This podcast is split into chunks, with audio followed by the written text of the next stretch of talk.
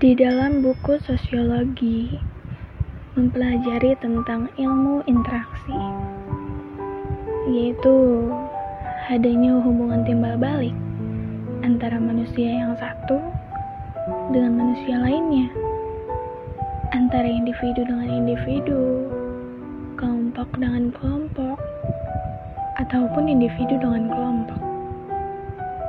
Semuanya menuju satu arah pada keeratan suatu hubungan yang dibangun bersama-sama dan membutuhkan dukungan dari masing-masing pihak.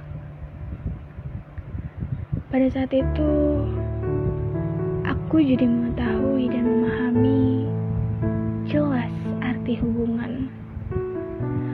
Hubungan yang dibentuk berdasarkan banyaknya tujuan dan nihilnya harapan. Walaupun tak semuanya diawali dengan sesuatu yang berkesan, sebagaimana mestinya, sebuah kisah memang akan terus berjalan dengan atau tanpa alur yang kita inginkan. Karena sejujurnya kehidupan percintaan tidak selamanya berada pada konsep yang membahagiakan. Jadi, jalani dan ambil keputusanmu sendiri. Dan jangan bertahan jika kau sendiri tahu hubungan itu menyiksamu, mengecewakan perasaanmu, dan bahagia tidak berada di pihakmu. Memiliki banyak perbedaan bukan alasan insan untuk tidak dapat bersama-sama. Itu adalah hal tersalahnya manusia.